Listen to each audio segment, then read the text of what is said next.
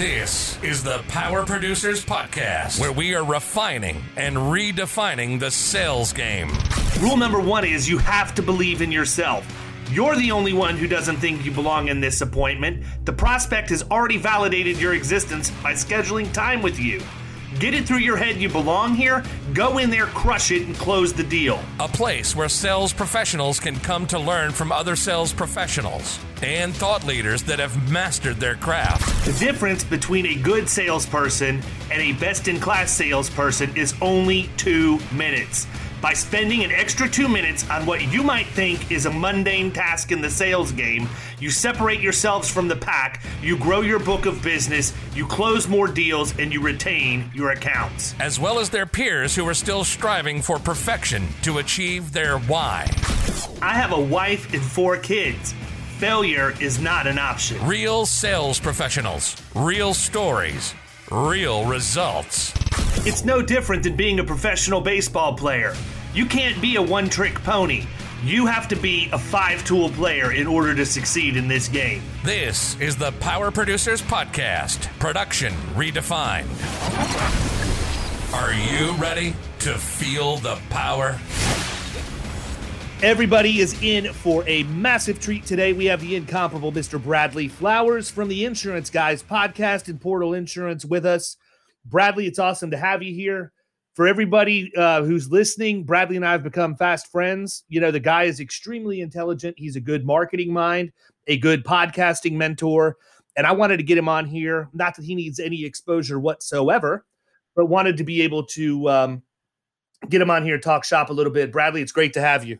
Thanks, David. I really appreciate it. Absolutely. And the other reason why I wanted to get him on here is because I was on the Insurance Guys podcast not that long ago, and I just didn't feel like Bradley got enough mic time. So we're going to give him a little bit today. And uh, Scott can't Scott can't infiltrate this platform, so we'll have to have him on separate. Yeah, yeah, it's uh, it's I, I'm okay with that though because whatever he says is usually gold. So sometimes I just shut up and listen, you know. But you know, I greatly appreciate it, man. You know, I did not. Uh, I did not, and David knows this story, but nobody else does. You know, I did not know David the first part of this year, and and I did not get a chance to go up to innovation. I just had a lot going on around that time, and uh, I talked to a buddy of mine, and I was like, "Man, well, who was the best speaker?" And he was like, "Oh, dude, Carothers, hands down." Uh, so I immediately sent David a friend request, and um, shortly after that, we got to do a Zoom together, and have been we pretty much talk almost every day through Facebook Messenger since then. So I'm uh, I don't know that I've ever been more excited to do a podcast than to do this one. So well, that means a lot, man. I'm glad to hear it. Um, you know, so one of the things that we were talking about, and you and I have talked about this before, not to not that we're going to dive just headfirst into everything. Let's take a step back first and let's talk a little bit about Portal. Tell a little bit about your story because I think it's interesting. You grew up in a, from what I recall, and correct me where I'm wrong, but you grew up in a, a family that had a family owned business and you're not part of it. Correct, correct. Yeah. So my dad, uh, my dad's a contractor um, who's run a successful family business or a successful business for more than 30 years. Um, I don't know that I look up to or respect anyone more than, my, than I do my dad. He's always been my hero. Um, I worked with him from the age of about 16 to 20, and you know he was real hard on me. Like he was he was way harder on me than any of the other employees, and I don't know. It just kind of turned me off from the business a little bit. So I uh, I kind of decided to venture out on my own and and and take a different route, you know, and uh, got into uh, was I was actually working for a cell phone store. If you remember, uh, David used to live in Alabama. Do you remember Southern Linc Beep Beep radios? I do. I worked for Southern Linc Beep Beep radios, which is actually a product of um, Alabama Power, which is the power. That's what I was. Yeah, that's what I was going to say. That was part of Alabama Power, and yep. they spun it out to compete with Nextel. So what they the reason they did that is because they all of their employees had them. So, in order to justify the cost of giving them to their employees for free, they sold them to the public, and it was basically a it was a pur- purposeful loss. They were just trying to basically break even, and um, it was a it was not a great product. It was every customer was pissed off that I dealt with. I was working at one of these stores. Um, I was not the manager, but I was running the day to day operations, and a buddy of mine that was selling life insurance came by and saw me handle angry customer after angry customer after angry customer with zero training. And he was like, man, if you can do this, you can sell insurance. And and I told my dad, like I was telling him the other day, I was like, I don't even remember quitting that job. They may be still wondering where I am, but uh, but quit that job somehow and uh, went to work for him selling life insurance. I was so green that um, the first day I asked the guy, I said, "What's a full life policy?" And he said, "You mean a whole life policy?" Said, yeah, yeah, yeah, a whole life policy. But um, I really liked the uh, I liked the thought of being a business professional. You know, as a pull on my lapels, I like feeling like a professional, feeling like a pro, taking care of people, that sort of thing. And that sort of evolved to uh, sort of fell in love with marketing and advertising. And I felt like I could make a significant impact not only in my business, my community, but also possibly the industry. So that's kind of what's what's kept me in it and kept me going. That's a cool. That's a cool story. It's interesting. So you were in the life game for how long? So I did that a year, almost to the day. And about six months into that, I realized that P&C was where I wanted to be. Um, for the simple fact of if I were to go to the top of a building downtown Mobile and look out, literally everything you see is insured. It's all insured. And and I was like, man, like there's a real opportunity here because you have to buy it. And so that's what attracted me to P&C. Um, and so I went to work from there. I went to work for a state farm agent.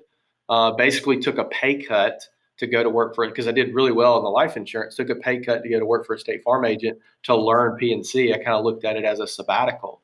Um, did that exactly a year, and then after that, I went to work for a company called Alfa Insurance, which is essentially Alabama's version of Farm Bureau. For those of you that aren't familiar, and in the area we were in, we were sort of pseudo independent.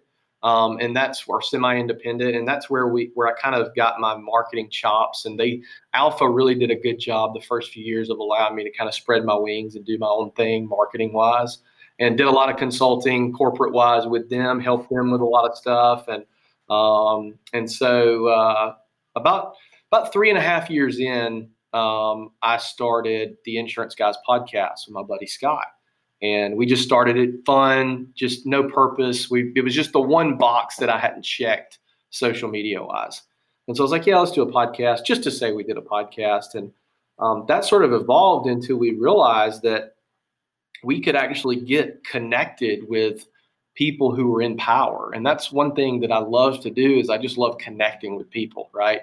Um, you never know when that relationship may pay off, and so we use the podcast as a vehicle to get to know people like Chris Paradisa, like Bob Klinger, our buddy Ryan Hanley.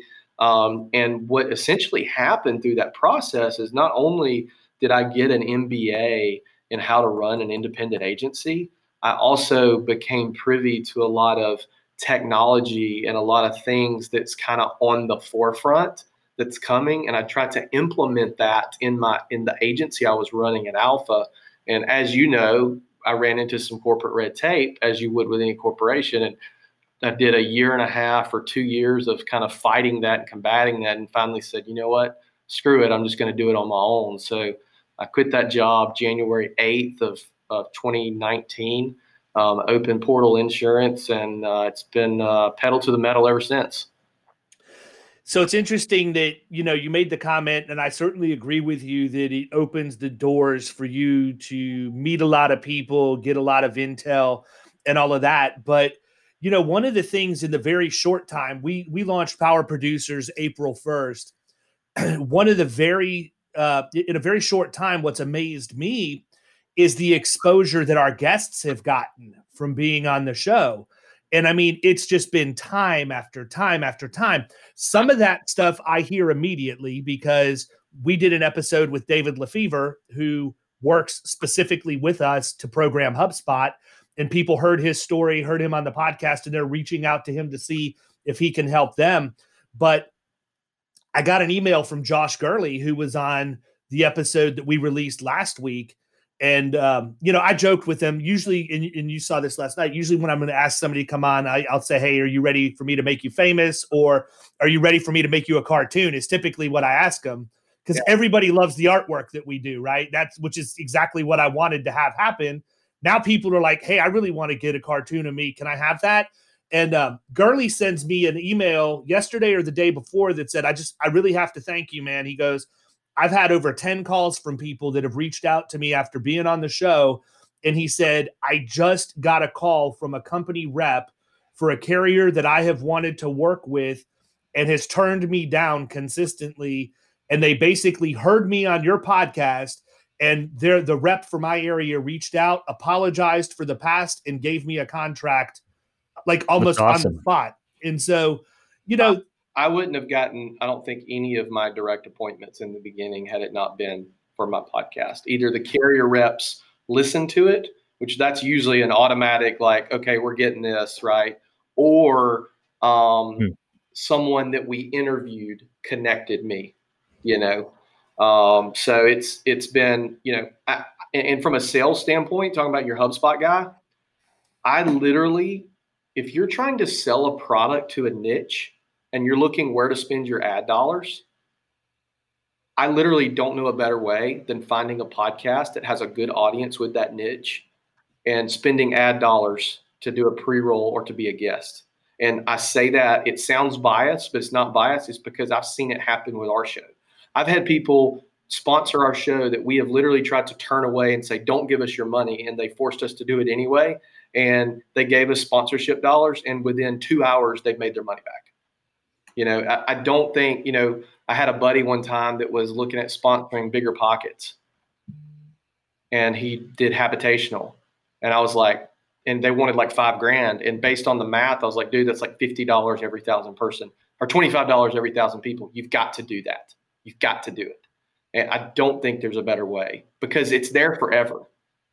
It's there. Yeah, I agree. You know, in blogging is very similar. It's not, you don't have the captive audience as long when you're, you know, when you're blogging, but content marketing as a whole. And, and part of the reason why it's so good is because it's trackable, right? You can look at all the stats and you can see, you can look at bounce rate on a website, you can see average time on page, how many pages visited. You can hone in on the geographic demographics. You can look at the geog- you know the demographics of the people who are visiting your site.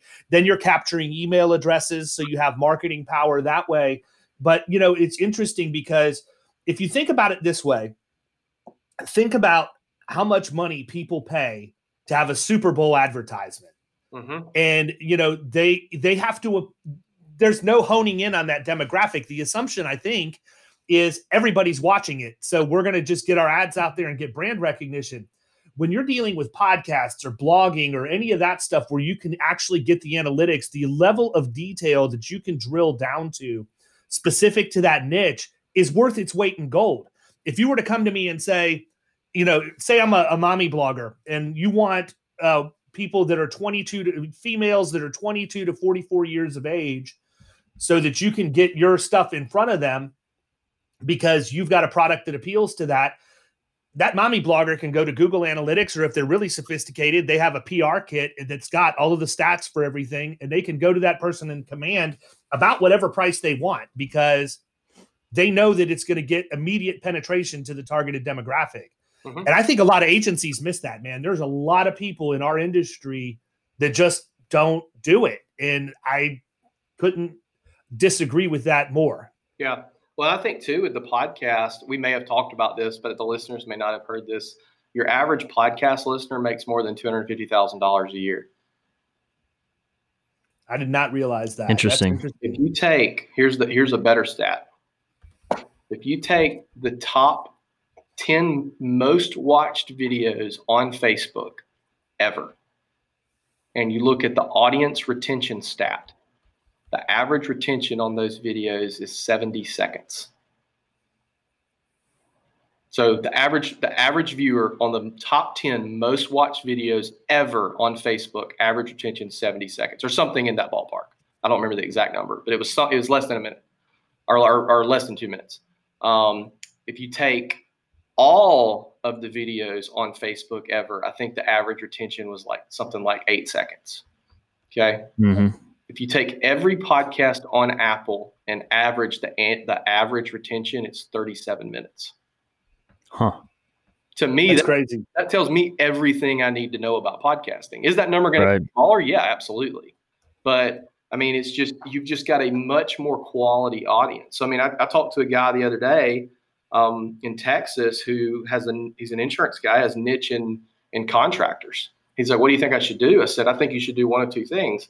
I think you should do act exactly what we've done with the insurance guys in the construction industry, or I think you should find that podcast in the construction industry and offer to sponsor it, and maybe they'll let you be a guest."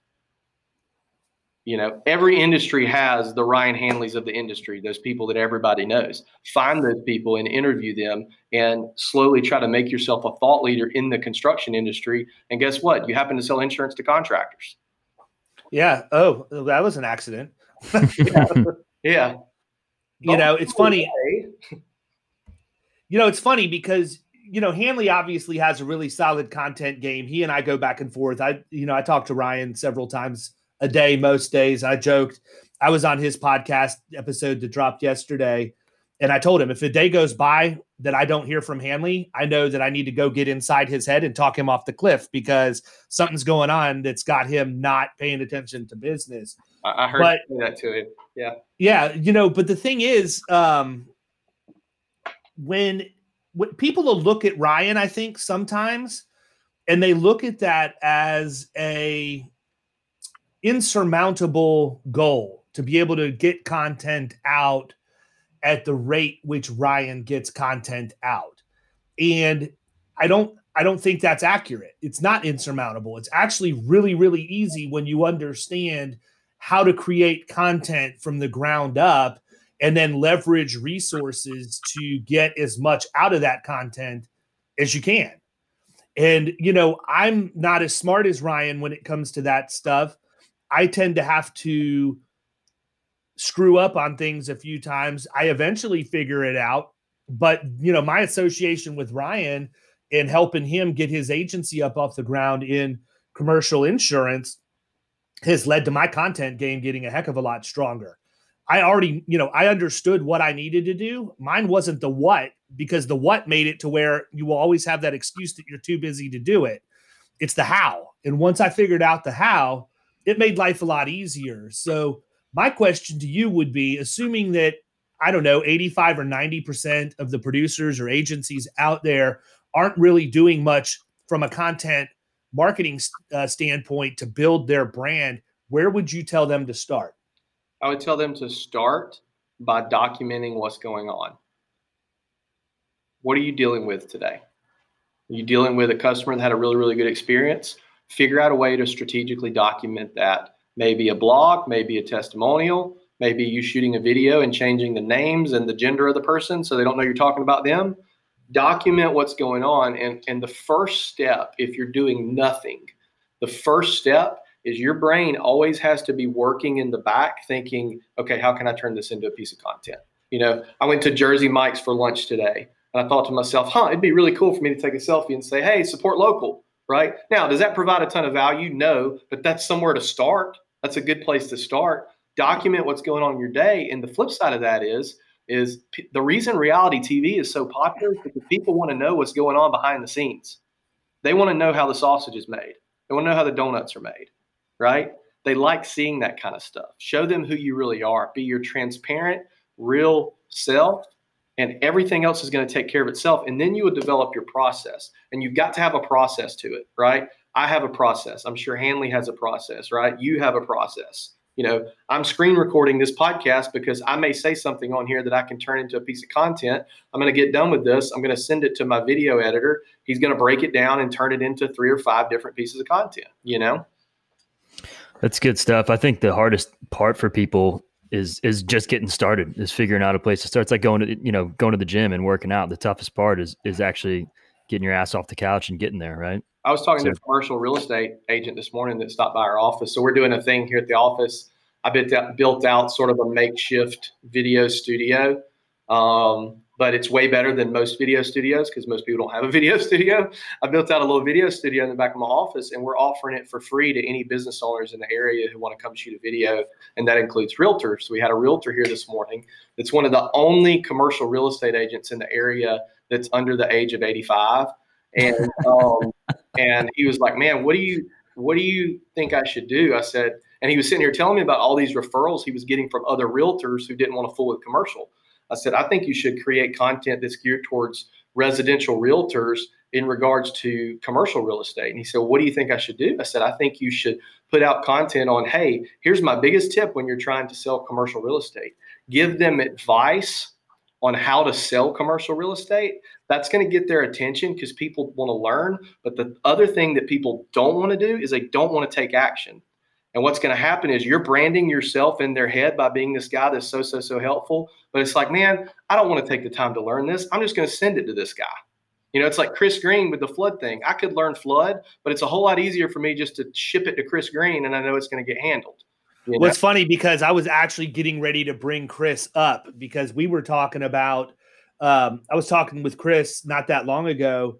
And, you know, he's obviously a content animal. Um, it's like next, like next level for in terms of how much he just puts out but it works, right? And his whole thing was he had he was competing on a deal where um, the the client or the prospect basically went to the other person that was representing him and said, "Look, this guy has over 700 pieces of content on the internet about flood. I'm going to go ahead and go that direction." Yeah. You know, just because it could have been complete crap. It's just the actual presence, right? And you know, if you have that presence established, you automatically have people thinking that you're a thought leader. You know, Marcus Sheridan's book, They Ask You Answer, is really the basis everybody should follow for where to start, in my opinion. If you're a producer out there, every time you're in a meeting, you should be paying attention and taking notes of what the person's saying. If for nothing else, then to make them think you're paying attention and taking notes to what they're saying. Yep. But what you're really doing is you're paying attention to the questions they ask, the things that come up, the pain points that they experience. And I can leave any meeting. If I'm in a meeting for an hour with the prospect, if I can't leave with at least 10 pieces of content from that meeting, I have failed miserably. Yep. Forget going and closing the deal. They're telling you what they need, what you need to be talking about. And if one person asks that question, you can be sure plenty of other people have that same question. Yeah, so I have a, a, thing I cover in when I give keynote presentations. One of my, my main keynotes is my four best content creation tips. And number two is what I call the two question rule, which is exactly that. Have a piece of paper or a Google Doc on your computer. Every time somebody asks you, every time two customers ask you the same question, make a piece of content on that.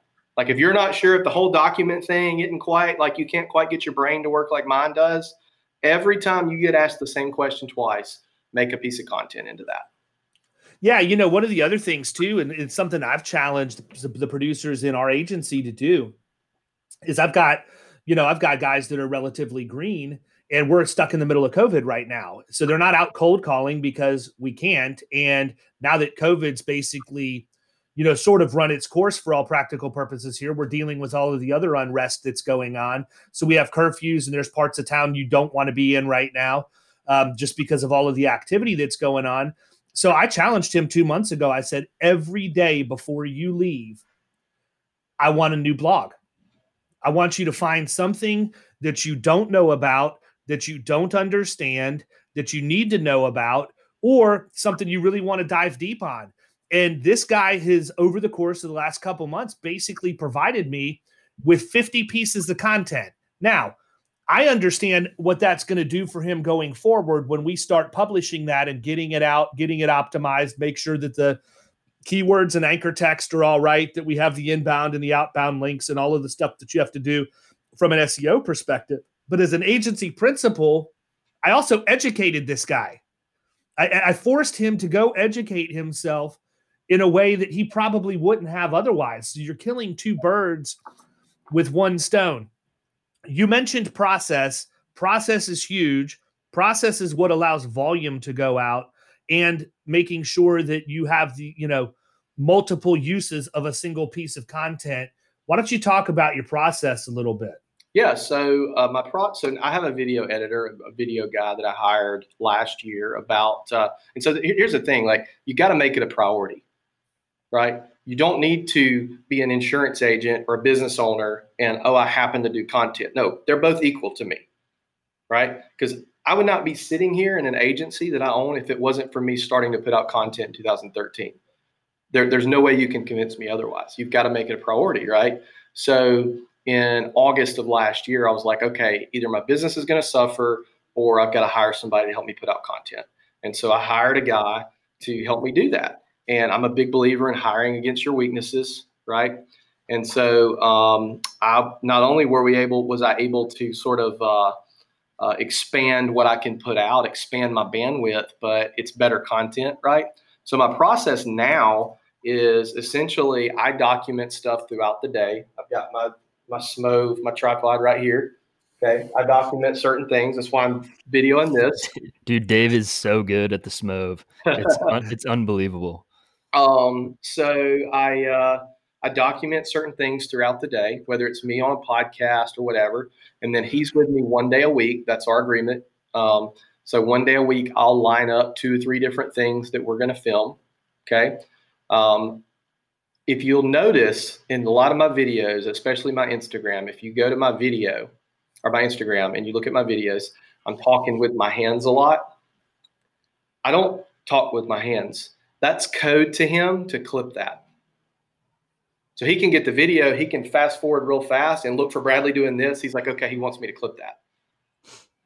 Huh. He gets the raw video, he sends it to me. I title it and tell him what assets I want, send it back. Five minutes later, I've got a clip that's ready to go. There you go. And and so to to kind of to kind of do this for somebody else. So uh, my buddy Mitch Gibson has a local podcast called Inside Hancock County um, and I wanted to test my guy's chops. And I was like, hey, man, like, Mitch, send me a, uh, your latest episode before you post it. He sent me a 25 minute video and I sent it to Grant, my guy, and I said, go to town. Grant took a 25 minute video and turned that 25 minute video into 48 individual pieces of content. And that does not include audio and written from a wow. 25 minute video. And That's crazy. So, now, before I had Grant, my process was this I would do- still document stuff throughout the day. Okay. I'm not a creative person. I promise you, I'm the least creative person you will ever meet in your entire life that also puts out content. Um, I found that I'm more, I'm most creative early in the morning, super early, no distractions, no phone, no email, nothing like that.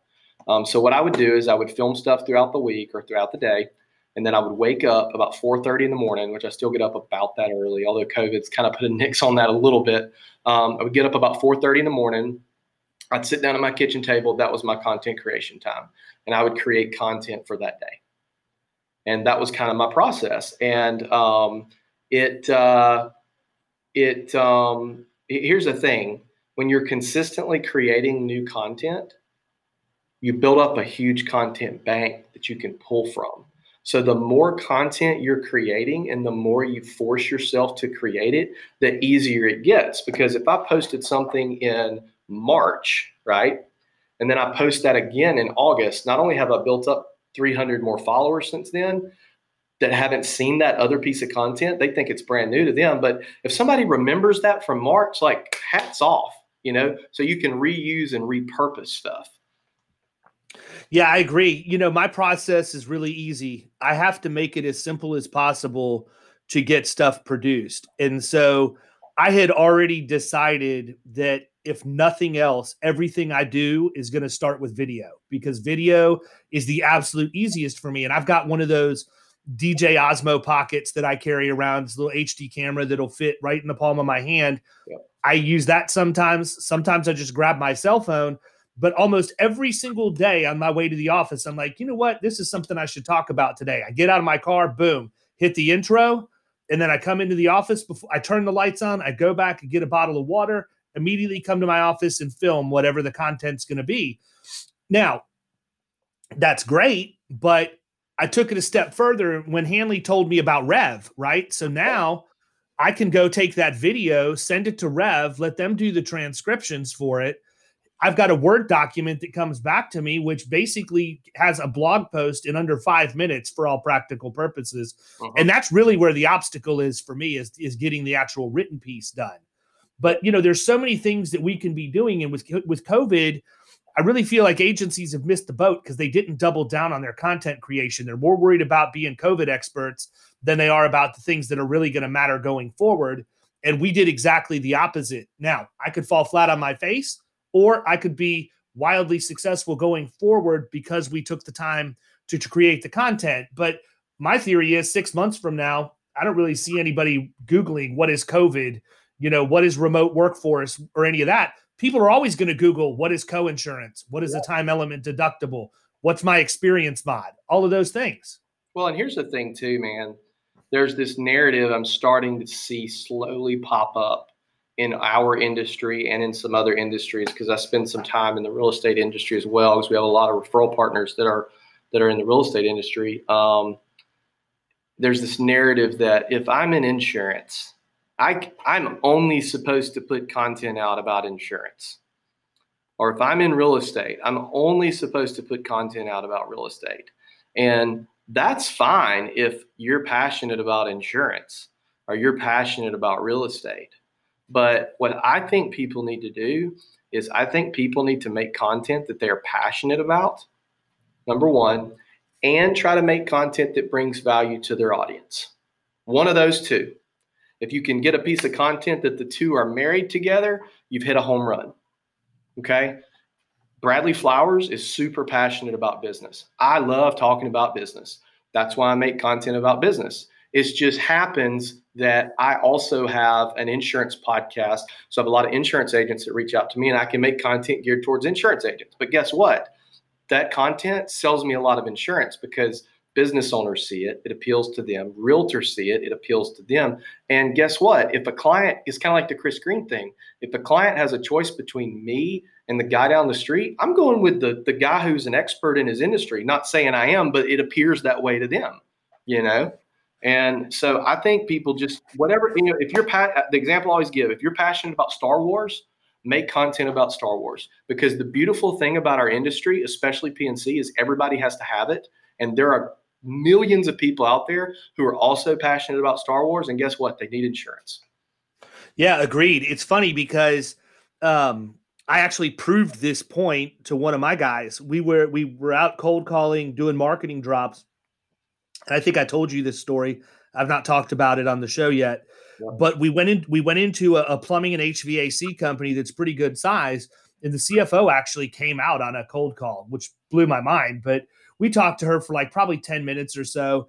And this guy was laying out all of the different things that you know we we were able to do and why we were there and, and this that and the other and it was obvious that they weren't we weren't going to get anywhere with her because they had just moved agents like a month ago so I, I just told her i stopped you know 10 minutes in i'm like listen i just want to be honest with you I'm not here to talk about that. I came because, you know, I own a podcast, the Bay Area Business Leaders. Maybe you've heard of it, Babel.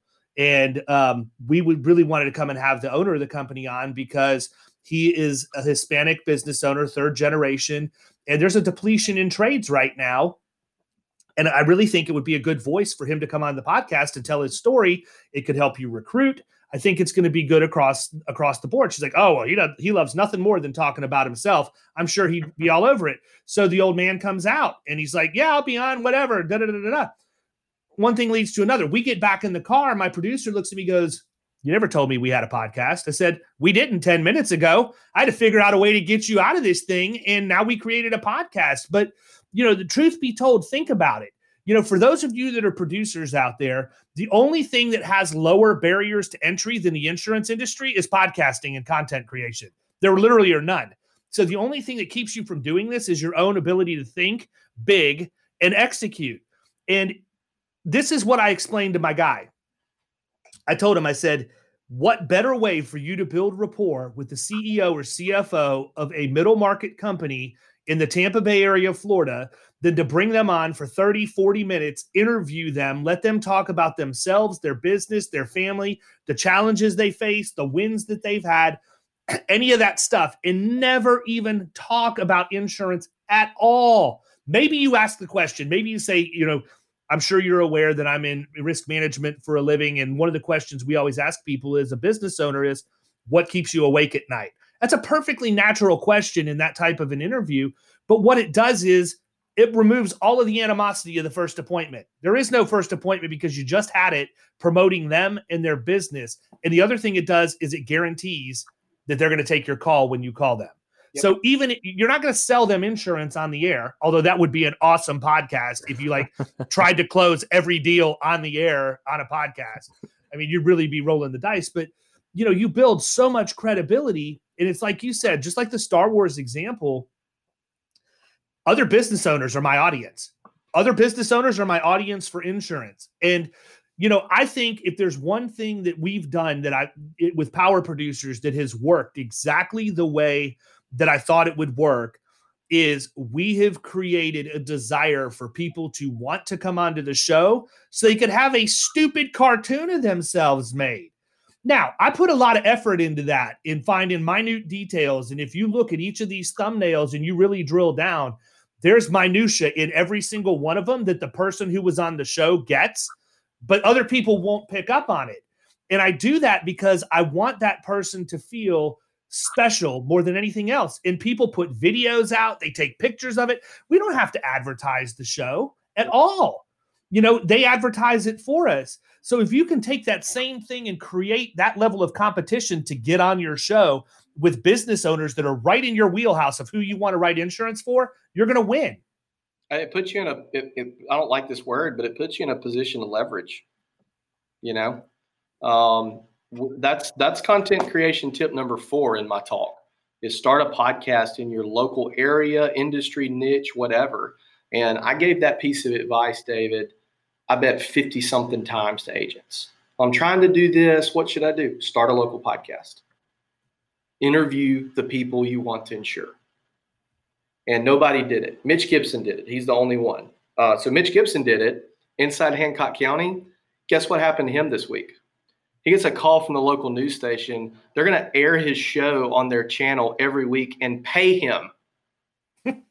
nice. All right. So but anyway, I gave this advice over and over and over and over and over. And as you know, David, when you're in a position where people ask you advice, it feels like nobody takes it sometimes. And I started getting frustrated and I said, you know what? I'm just going to do it myself. So I started a little local podcast here about three months ago, um, purposely doing it low budget. It's us and a camera. We don't even use mics. I literally just ordered my mics yesterday. We don't use my purposely low budget. Um, we, uh, for the sole purpose of I told you so. That's it. I want when I give a presentation to a group of independent agents in um, March of next year, I want to be able to say this is what we did and this is what came from it, right? So we we posted the first episode uh, back in February, March, uh, February. I get an email from the CMO of a major corp- major restaurant chain. Hey Bradley, love your show. This is 3 hours after I posted the first episode. It had 97 views. Hey Bradley, love your show. We have an owner down there in Mobile who uh, we would love for you to interview. He owns three restaurants. Now, I cannot explain to you how much this particular restaurant chain hits us in the screws with what we can insure. Hmm. In the screws and I'm I've like freaked out when it happened. I'm like, yes, like you know. So and now literally what we're doing with it, man. Like one of my producers in there will say, hey. So one of my producers in there is like, hey, um, I ran across this particular business. I know the daughter of this guy. We went to school together. I'd like to quote this business. You think I should call him? Now you and I know that the chances of us getting that meeting, given that situation, pretty slim. I said, call him and say, hey, my boss wants to interview you on his podcast. We get that meeting every time. 100%. Every yeah. single time. And the thing is, worst case scenario, if you hit them with the insurance, hey, let us take a look at your insurance, whatever your pitch is, right? If you hit them with the pitch after you're off air, worst case scenario, you're getting an X date. Sure. You might have a brother in law problem, right? Hey, I got a brother in law. But the reaction from most of the ones has been, "Oh my God, yes!" Like, there's no way we don't get the deal. You know, right. it's been one of the best things we've done. And here's the thing: um, you're going to have other business owners watch it. They're going to know about you. You're going to have other business owners reach out to you and want to be on. Guess what the cost to be on is? It's a dec page. It's some log yep. runs. Not that you would go that literal with it. That's not my style, but for all intents and purposes. And let's say you absolutely crap the bed and none of that happens terrible. You don't do great. You're not good on camera. It's it's clunky. You're going to build a whole lot of awareness in your community, and each of those 50 to 30 to 50 minute clips, you're going to have five to 10 small pieces that you can break off and turn into individual pieces of content. So this podcast can become the epicenter of all of your marketing where everything is derived from. It's like I use Joe Rogan as an example. And I used this before Joe Rogan made $100 million two weeks ago. But you know, Joe Rogan is the David Letterman of our generation. He's going to make more of an impact and make more money than David Letterman ever dreamed of. Most of the people who watch his show don't listen to the full episode; they watch the clips on YouTube. That's why it's so brilliant. He's moving the show over to Spotify. Nobody gives a crap. They're still going to watch the short clips on YouTube, right? Right. And so and, he'll still get all the ad revenue off of YouTube in addition to the. And that was part of the deal is he got to stay on YouTube. He just moved the full episode to Spotify. Nobody gives a crap. They're watching the short 10 minute clip. Dude, and by the way, some of Joe Rogan's episodes are like two hours long. Yeah. So I'm not going to sit here and watch Yeah. Joe Rogan. and you for two hours. the Same thing. So when you take each of these episodes and you break it up into short two minute clips, you capture the audience that's not going to sit and watch a full episode. You you attract attention for the show, and you still get your point across without having to drive somebody to a podcast channel to listen to the whole thing. So it just becomes this like living, breathing organism, you know. Yeah, it's interesting when um, one of the things that it was either you or Scott that said something to me when we were when I was on Insurance Guys. Um, he said, "Give it 50 episodes." I think is what he told me. If I if I'm not mistaken, he said, "Whatever you do, do it for 50 episodes. Don't quit. Don't look back." And we were talking about this right before we came on. You had somebody that you knew that was getting frustrated because they got a very small number of downloads in their first month. I've been very clear with Kyle what our expectations should be from the very beginning. I went in with none. Okay. I had very little expectation. Obviously, I'm networked well in the industry. You know, I have a decent name for myself there. So I figured we would get some level of following. But my only goal to this point has been I want to double every month until we flatten out. And if I can do that, then I feel like I've accomplished something. I think that producers specifically and, and agents as a whole, we're so wired by numbers that we look at that number. And if we would have only gotten 100 downloads in the first month and I didn't understand the big picture, I can see myself really not being happy with that. But what I know is that if you're publishing an episode every single week, that turns into a massive snowball because now you have people who are just hearing you for the first time that are going to go back and download historic episodes and it's going to bump your numbers up. And if you if you don't have those historic num- uh, episodes, then you're not going to be I mean, nobody's going to come in, very very rare would it be somebody's going to come in and download your first episode 5000 times. It's just not going to happen, you know. Right. Well, and a But- download is an individual person too. Those are unique downloads, I believe. Um, but the thing is, like, I think one of the keys to our success, not only consistency, but um, is we have the attitude and still have that that whether we get 200, 200 downloads or 200,000 downloads, we're still going to be doing the exact same thing. If, if, if the insurance guys only had 150 downloads every month, we still would be doing the exact same thing we're doing right now, just with a whole lot less ad dollars, right? And we'd still be doing it. Um, and that's what I tell people. It's like, here's the thing. Like, so I gave a presentation to uh, uh, Ohio insurance agents on this. Uh, it was like the last. It was the last place I traveled right before COVID. Like the day after I left, they shut the state down, and um, a guy off came off stage when I got done. A guy walked up to me and he's like, "Hey man," he's like, "What if I do this and only get like 200 people?" I was like, "Bro, if we take those 200 people and put this in the, and put them in this room, that's a lot of people. That is 200 people that care about what you have to say. 200 people, dude. Like that's a ton. Like stick with it. That's amazing. So it's not about getting 200,000. It's about getting the right 200. That's what it's about. That's the game with all this. Everybody, it's depth. It's not width, right? It, the, the key is not reaching a bunch of people. The key is finding the right ones. Yeah, it's interesting too. I think a lot of people get concerned about how hard it is to produce a podcast and put everything together and do all of the show notes and all of that other stuff. And you know, I'm going to give a shameless plug to my buddy uh, Jason Cass because he's put together a program now where if you're an insurance producer or you're an agency owner or anybody in any industry for that matter, and you want to produce a podcast, we got your podcast.com. You can go there. All you have to do is have a Libsyn account and a Squadcast or whoever you use to record account. That's it. When we record these episodes, I have a Dropbox. I literally take the audio tracks, all three of them are recorded individually for editing. I take all three of them, dump them in a Dropbox folder, and Cass's team goes in. They do all of the editing, all of the show notes, all of the posting, and everything. I don't touch it. The most effort I have in this whole process outside of recording the the episode and spending the time to do that is literally coming up with the artwork idea for the thumbnail for the episode and articulating it in a way that it can actually turn out the way that I envisioned it in my head. Aside from that, he has removed all obstacles whatsoever from being able to do it. And I think that you know if you're somebody who's who's looking to put something together in your area or you're looking for something uh, a way to start a podcast but you just don't have the ability you know you don't know how to edit and mix and do all of those things something like what cass has put together at we got your podcast.com is a very easy out of the box way for you to get that thing up and on the internet yep well i'll tell you it's um i'm interested in what's going on with portal because you and i have talked and you're shifting a little bit in terms of what your focus is there yep. um t- tell me a little bit about uh you know your your thoughts and, and where you're headed so, you know, I cut my teeth doing lender referrals, personal lines. Um, we got really good at lender referrals before I left my last agency.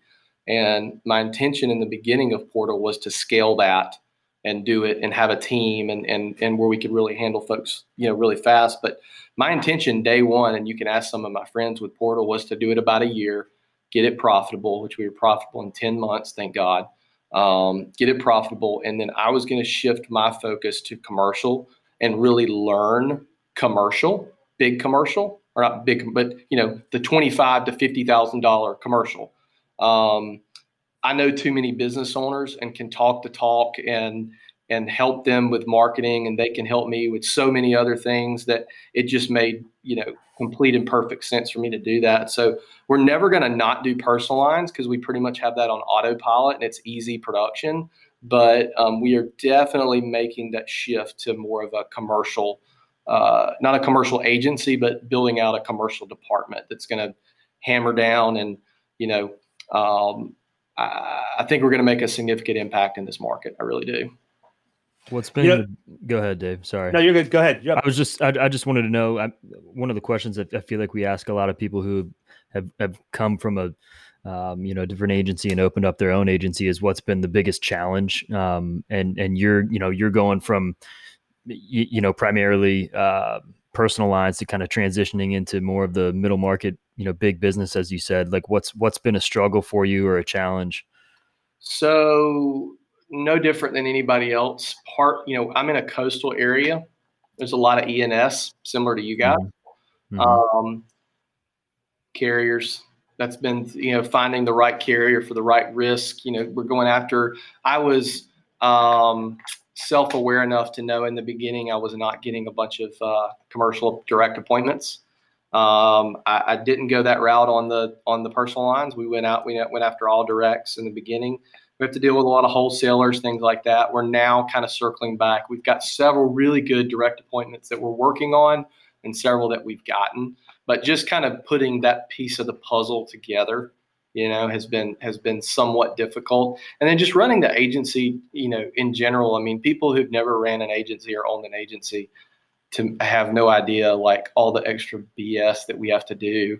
And mm-hmm. like I'm mm-hmm. trying to do payroll today and I'm trying to get it in you know it's just it's just you know, th- those kind of business owner type challenges have been super super difficult um, the, a big one for me though the first year what i'm a I, I love projects right? Like my, our podcast is a project. You know i set out in the beginning of the year this year one of my projects was going to be i wanted to find a title sponsor for the podcast so we didn't have to worry about paying the bills the rest of the year. Thankfully we we, we accomplished that. Um, the hardest part of opening Portal the first year was saying no to a lot of really great opportunities. That I just I probably could have pulled off, but I needed to keep my focus in one lane. I'm a guy that certainly does best when I have multiple uh, multiple balls to juggle and multiple balls in the air. And uh, and it was hard for me to say no to a lot of that and focus on one thing. So, yeah, Kyle likes to juggle balls. I juggle so many balls. I was setting you up, Dave. I was setting you up. it doesn't take much you know, it's interesting too because I think that that's one of the most difficult things for any of us to deal with is knowing when to say no, you know, knowing what opportunities to walk away from. And that's what makes the most successful producers that I know of successful is they know it's time for me to walk away from this. I'm done. Um, you know, or don't even engage to begin with. It's not even that you have to walk away. It's don't chase that like if your goal if your ideal prospect is you want service contractors that are going to bring in between 25 and 50 thousand dollars in revenue why are you screwing around with this trampoline park over here that's got a national program you're not going to compete with anyhow? And i see people waste so much time on that. And, and i had this conversation with a guy um, a couple of days ago.